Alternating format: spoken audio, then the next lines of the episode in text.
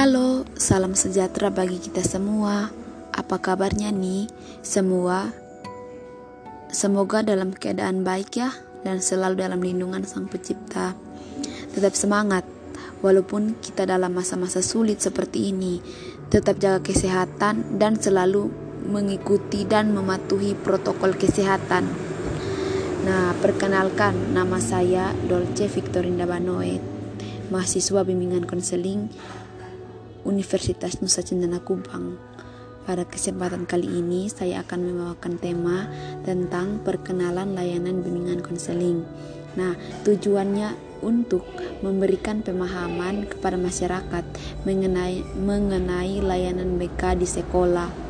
Sebelum kita membahas lebih jauh lagi, mari kita mengetahui sih mengetahui apa sih bimbingan konseling itu. Nah, bimbingan di sini adalah proses pemberian bantuan kepada seseorang agar ia mampu memahami, menyesuaikan, dan mengembangkan dirinya.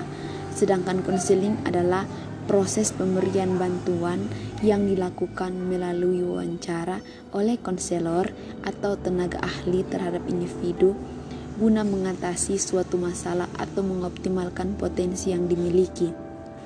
Jadi, dapat disimpulkan bahwa bimbingan dan konseling adalah proses interaksi antara konselor dengan konseli, baik secara langsung maupun tidak langsung. Nah, kita lanjut layanan bimbingan dan konseling. Nah, layanan bimbingan dan konseling merupakan bagian integral dari pendidikan dalam upaya membantu siswa agar mencapai perkembangan yang optimal sesuai dengan potensinya. Kita masuk dalam jenis-jenis layanan bimbingan dan konseling. Nah, yang pertama itu layanan orientasi. Layanan orientasi di sini merupakan layanan yang memungkinkan peserta didik memahami lingkungan barunya, terutama lingkungan sekolah dan objek-objek yang dipelajari, untuk mempermudah dan memperlancar berperannya peserta didik di lingkungan yang baru.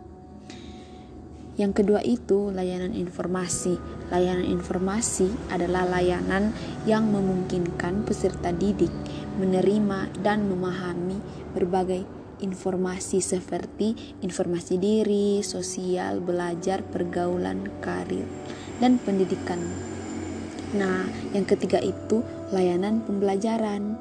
Nah, layanan pembelajaran merupakan layanan yang memungkinkan peserta didik mengembangkan sikap dan kebiasaan belajar yang baik dalam menguasai materi belajar atau penguasaan kompetensi yang cocok dengan kecepatan dan kemampuannya. Yang keempat itu layanan penempatan dan penyaluran. Nah, Layanan di sini merupakan layanan yang memungkinkan peserta didik memperoleh penempatan dan penyaluran di mana pun dia berada, dengan tujuan agar peserta didik dapat mengembangkan segenap bakat, minat, dan segenap potensi dalam dirinya. Yang kelima, layanan penguasaan konten. Layanan penguasaan konten merupakan layanan yang membantu peserta didik menguasai konten tertentu, terutama kompetensi atau kebiasaan yang berguna dalam kehidupan sekolah, keluarga, dan masyarakat. Dan keenam itu layanan konseling perorangan.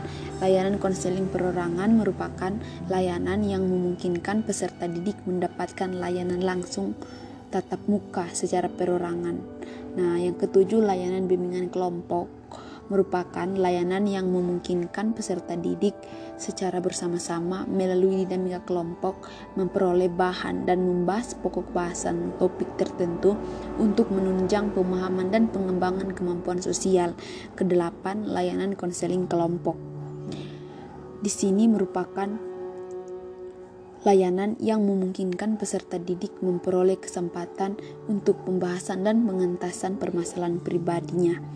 Yang kesembilan layanan konsultasi, sepuluh layanan mediasi, dan dapat disimpulkan bahwa inti dari layanan BK di sini adalah mengembangkan diri, mengatasi masalah hanya sebagian kecil saja dari proses bimbingan. Misi utama bimbingan konseling adalah menjadikan kualitas hidup seseorang lebih bernilai, mendapatkan kesejahteraan jiwa, dan sukses dalam mengoptimalkan kemampuan diri pribadi guna keberhasilan hidupnya dan dalam menghadapi masalah-masalah yang dia hadapi kemudian hari. Nah, sekian pengenalan layanan bimbingan dan konseling dari saya. Semoga bermanfaat ya. See you.